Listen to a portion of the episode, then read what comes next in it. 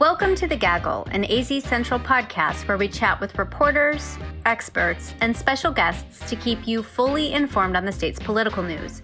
I'm your host, Yvonne Wingett Sanchez. I cover national politics for the Arizona Republic. And I'm Ron Hansen, also a national reporter for the Republic. In today's episode, we're talking about how reporting from this podcast and the Arizona Republic help foreshadow the results of the 2020 election. So, for your listening pleasure, here are five times the gaggle nailed it.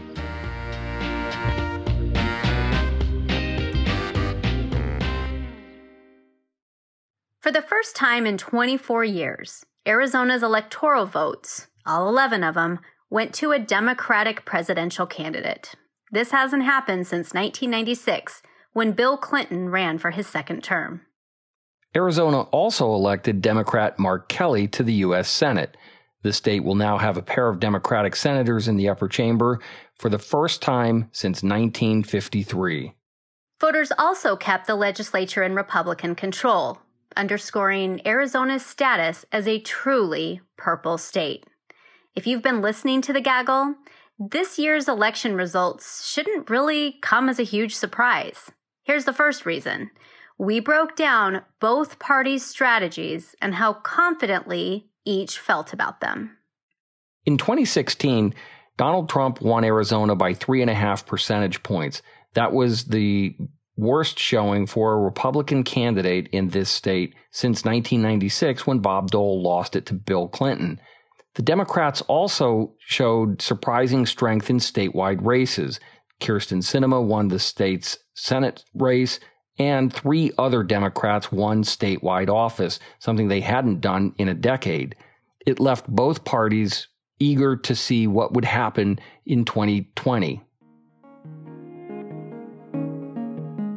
Back in February, before the pandemic really took hold of the state, we looked into the Democratic Party's strategy of flipping Arizona blue.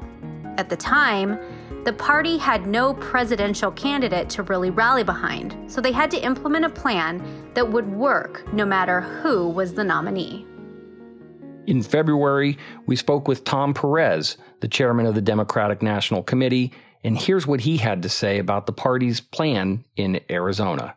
And I firmly believe that we can not only win the presidency here, and we only lost by three and a half points four years ago, and frankly, we underinvested. Democrats started the year with high hopes for a Democratic win in the state. Yvonne, how did their strategy hold up as we look at it now that the dust is starting to settle? Well, at least from the statewide big top tier races, the strategy worked.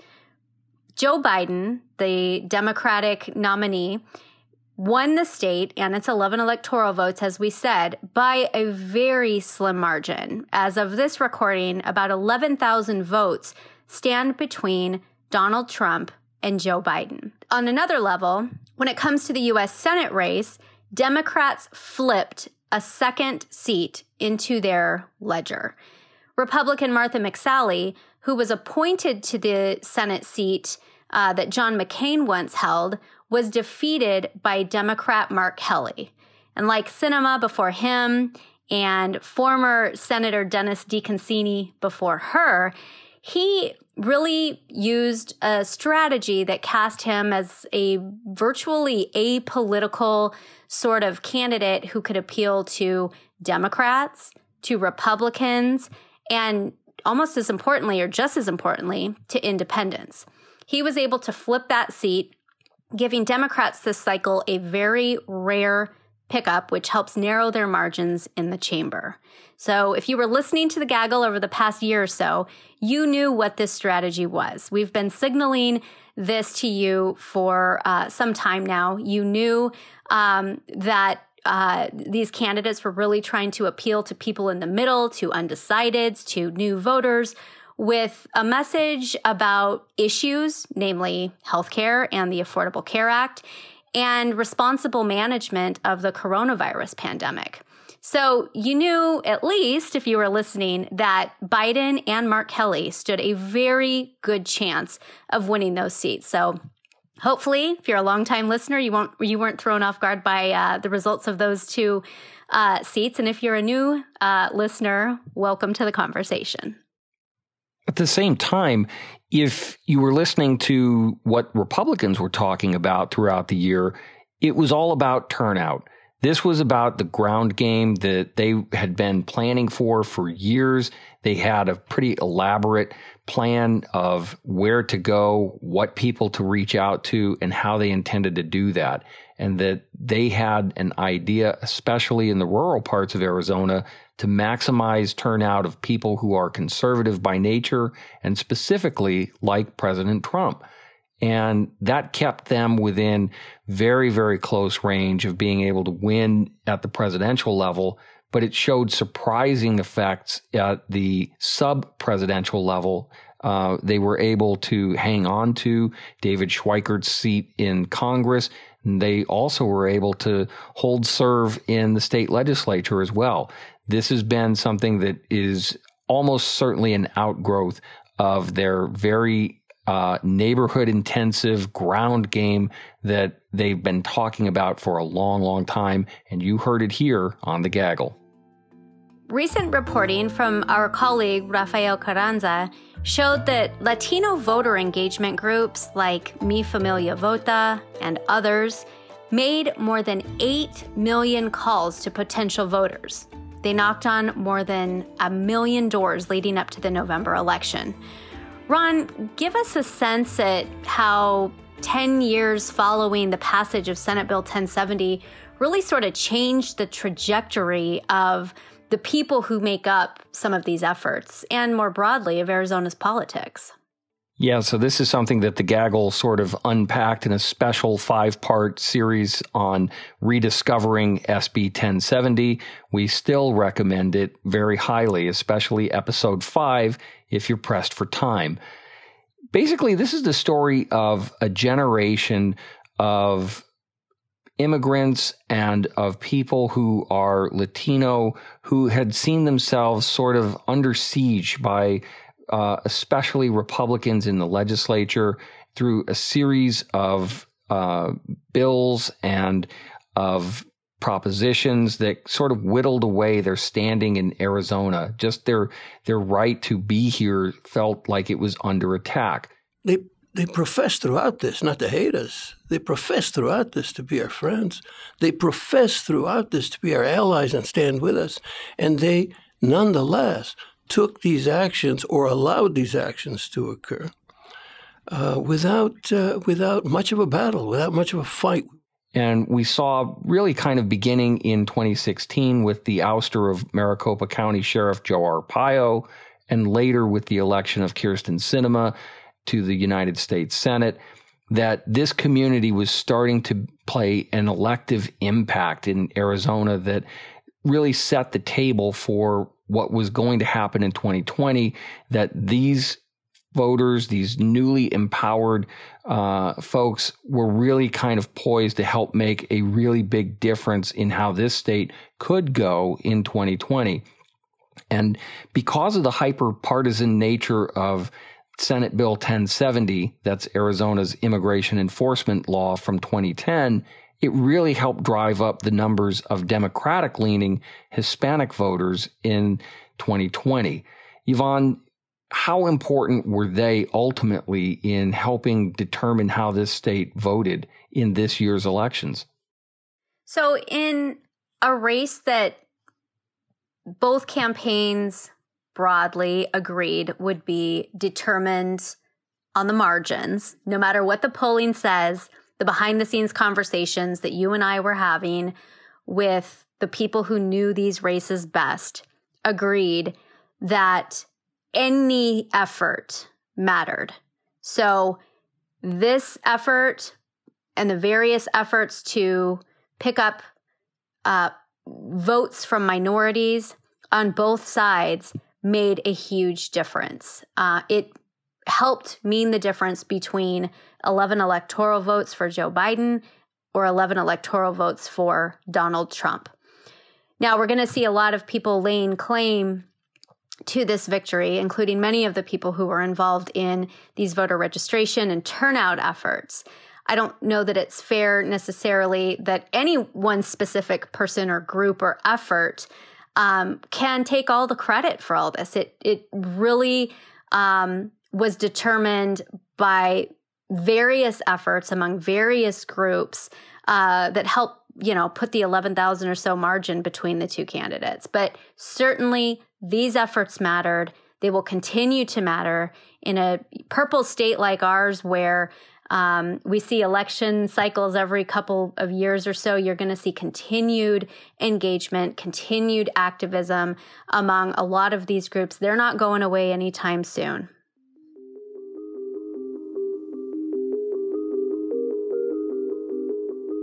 Okay, so one subject that really seemed to be uh, an important uh, part of this 2020 equation this year was something that you had mentioned, Yvonne, back in the spring, and something that we've been talking about and writing about ever since.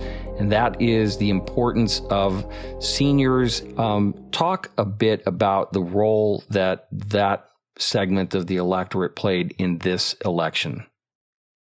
The pandemic really coincided with the strategy that a lot of Democrats were using um, all the way back from 2010 to 2018 to 2020, where they were staying very intensely focused on the message of healthcare and insurance coverage for people with pre existing medical conditions.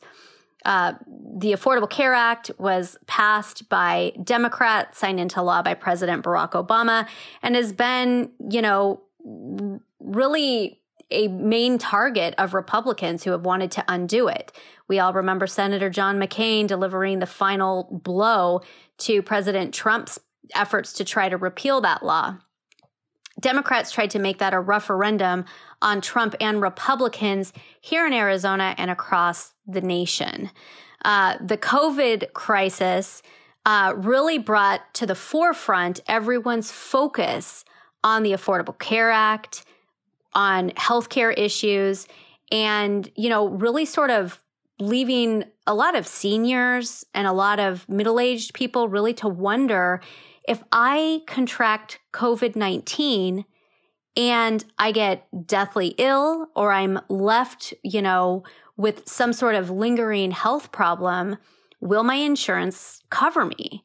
What might my life look like? So, this brought into focus more than any other time over the last decade what was at stake uh, on the on the healthcare issue, and seniors very specifically were worried about this, as were um, a lot of uh, low income seniors, people who you know have been struggling to pay uh, their prescription medication bills, people who have been locked away, unable to see their grandchildren, their grown children, people who have experienced their friends and their loved ones dying because of COVID 19, people who couldn't go on vacation, people who have retired from their jobs after working decades and putting in so much work, thinking that they were going to be able to retire and live the sort of life free of a work schedule, free of a nine to five job. All of a sudden, they're in complete lockdown mode. And it's clear that in a state like Arizona, that is home to so many retirees, any hemorrhaging, any loss of votes among older, high efficacy voting seniors could spell a disaster. And that is what helped Joe Biden take the state.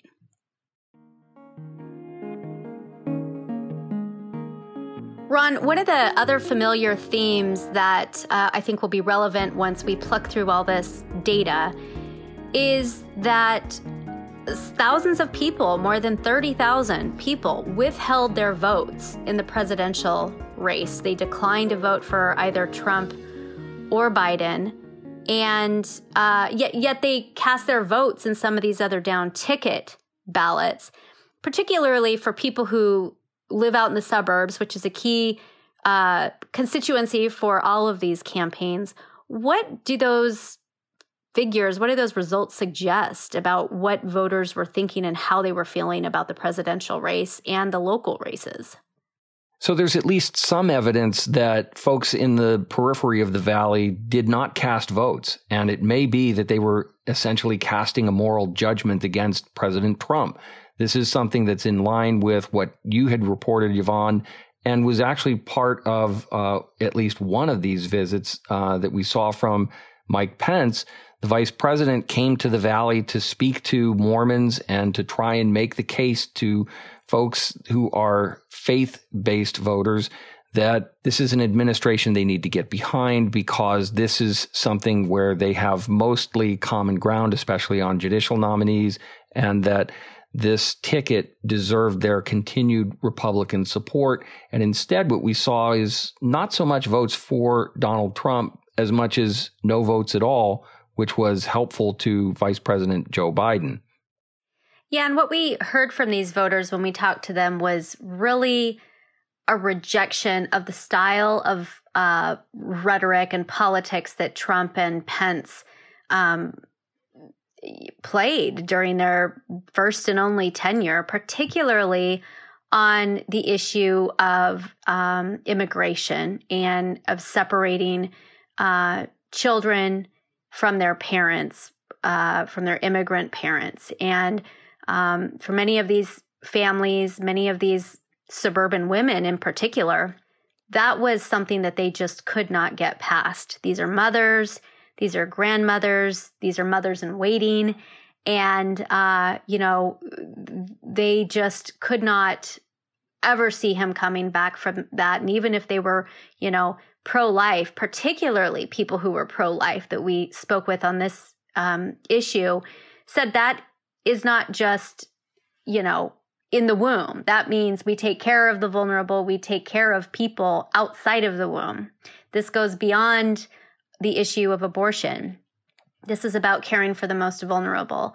And so, um, you know, even if uh, the president was offering um, maybe a more conciliatory tone towards immigrants and Hispanic voters as he tried to woo them, uh, at the end of this campaign, he had already lost them uh, with with many of these voters. Well, one person who did not get any conciliatory tone was Senator John McCain. And this is one other thing that we had talked about on the gaggle that it bears some exploration here. President Trump maintained his feud with John McCain even after the senator's death in 2018. This is something that is especially hazardous in a state like Arizona, where Senator McCain enjoyed uh, pretty significant support, especially all the way to the end. This is a man who won 10 elections in Arizona, never lost one here, and was beloved, especially at, at the time of his passing. Um, Yvonne, what did he mean in Arizona, and why did this cost the president? uh, so so dearly. So McCain was despised by the far right, accepted by the middle, and uh, beloved really by the middle, and you know sort of despised by the left until the end of his uh, sixth term in the U.S. Senate after one of his last acts in Congress was being the decisive vote to save the Affordable Care Act. The McCain family has had a obviously strained relationship with the Trump administration. The president began disparaging uh, McCain, who was a prisoner of war for five and a half years after his plane was shot down in North Vietnam. Uh, started disparaging him in 2015 after McCain spoke out about his uh, rhetoric towards uh, immigrants to this country. And their relationship was pretty ice cold up until the end. Um, Cindy McCain, who is the wife of the late senator, appeared in um, a pretty emotional video during the Democratic National Convention where she fell short of endorsing Biden, but really played up his relationship with her husband and how they worked across the aisle. They put party um, uh, allegiances aside to work on behalf of the American people. And later, she ended up in endorsing Joe Biden and really sort of rejecting the sort of um, rhetoric that and, and policies that uh, were really coming out of the Trump administration. One of the things that really tipped her over the edge was reading the Atlantic's reporting, in which they really detailed, uh, using anonymous sources, the president's disparagement towards um, veterans and prisoners of war. The Trump uh, administration and the president himself said that that reporting wasn't accurate, but certainly it weighed on the mind of uh, of Cindy McCain, who came out and uh, said she was voting for Joe Biden, and she hoped that others would follow, particularly conservative women. And she's pretty convinced that um, she played a role in defeating Trump in Arizona. Yeah, and I think that the thing, again, to reiterate here is that in a narrow, narrow margin, like what we just saw in the presidential race, the impact of any of these kinds of special niche groups and constituencies matters a lot. And uh, the idea that there are a few thousand people scattered across Arizona who may be conservative or lean that way, but really kind of appalled at the president's continued hostility toward John McCain, that doesn't seem especially far fetched. And again, it was something that we talked about on the gaggle uh, multiple times over the last few years that this feud had lingered. And as it turns out, it may have helped play a role in the way that the state eventually played out. All right, listeners, let's dive into some afterthoughts. One of the things that I think is interesting to the both of us is trying to you know assess the the damage and the successes and try to figure out where the parties go from here. I don't know you you want to take a stab at it?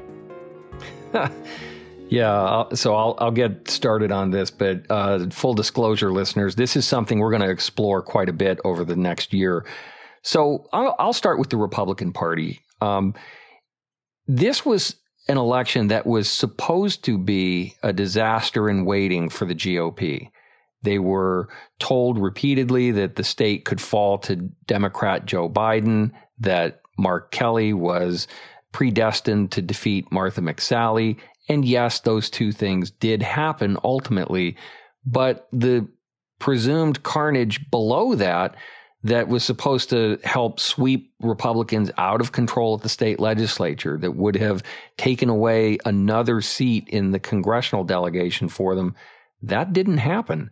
And I think that what we see is an energized Republican Party, at least in some places, saying, you know, maybe the problem was we weren't conservative enough or we just needed a little bit of an extra push.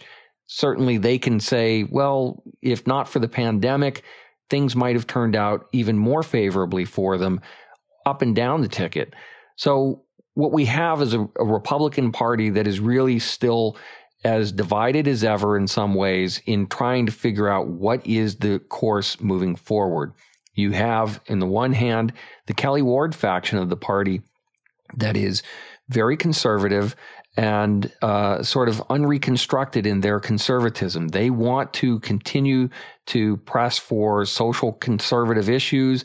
They don't want to yield on things like gun control. And they also are uh, committed to uh, certain um, fiscal policies, whether it's tax cuts or light regulation or other uh, types of um, conservative dogma that they're not in an accommodating mood. They want to continue to press the state in that direction and think that they will have success doing just that. On the other hand, we see sort of that Doug Ducey, more conventional establishment Republican Party that had um, had certainly a good run of success in 2014 with his initial election, and again in 2018 with his message resounding with Arizona voters in his reelection. But this sort of idea that the Republican Party needs to soften the edges, maybe, or or find some uh, third way with independence, um, that message is really going to find a pretty hostile reception, I'm guessing, with Republicans. Uh, but they run the risk of perhaps overshooting on this. Um, it is it is at least a possibility that Republicans could reach for somebody who is once again too conservative in the mold of Kelli Ward or Joe Arpaio in recent runs and find themselves on the outside looking in. So, Yvonne, what is the, the challenge for Democrats as we sort of take stock of what 2020 meant to them? Look, I'm going to be the party pooper for the Democrats here. And uh, yeah, they had some big wins in two big races, um, as we kind of predicted and forecasted they would have. But they lost the Maricopa County Attorney's race, they lost the county recorder's race. They did not, uh, they do not control any state house chamber.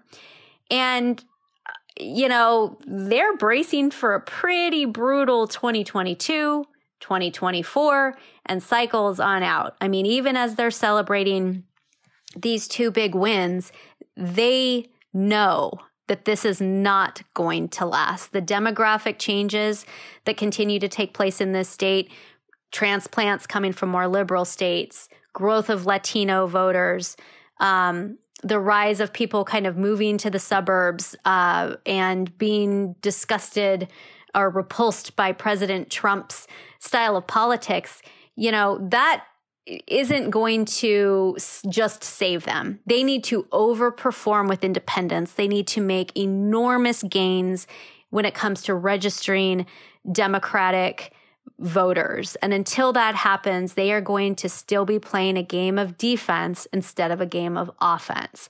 And if the ultimate goal is to flip this entire state blue, they have a lot of work to do. They're going to continue to get a lot of pressure from the progressive wing of the Democratic Party. Some of these members have already condemned Senator Sinema for being uh, too moderate, for voting to accept the uh, controversial nominees of uh, that, that President Trump has put up. Mark Kelly is going to face the same sort of pressure. And, uh, you know, this is a loud and noisy and passionate wing of the party. These are the people who support AOC. These are people who want um, passionate candidates who will stand up for the principles that they care about, not the sort of candidates who go to Washington, D.C. and try to work across the aisle, try to find compromise. This is a group of people who don't want compromise. They want their policies enacted and they want people to go there to do that for them. And so I, I think that Democrats are going to continue to face a lot of pressure from, you know, their left wing of the party. It's clear that Sinema, Mark Kelly, and uh, Joe Biden understand what it takes to win a state like Arizona. It's essentially making yourself apolitical. It is talking about the issues and it's talking about compromise. We'll see what that looks like two years from now. Mark Kelly is already going to have to start running again for his um, seat in 2022. Um, Sinema will be up for reelection in 2024. And, uh, you know, it'll be a wild ride, and uh, we'll be there to, to cover it, hopefully, through and through.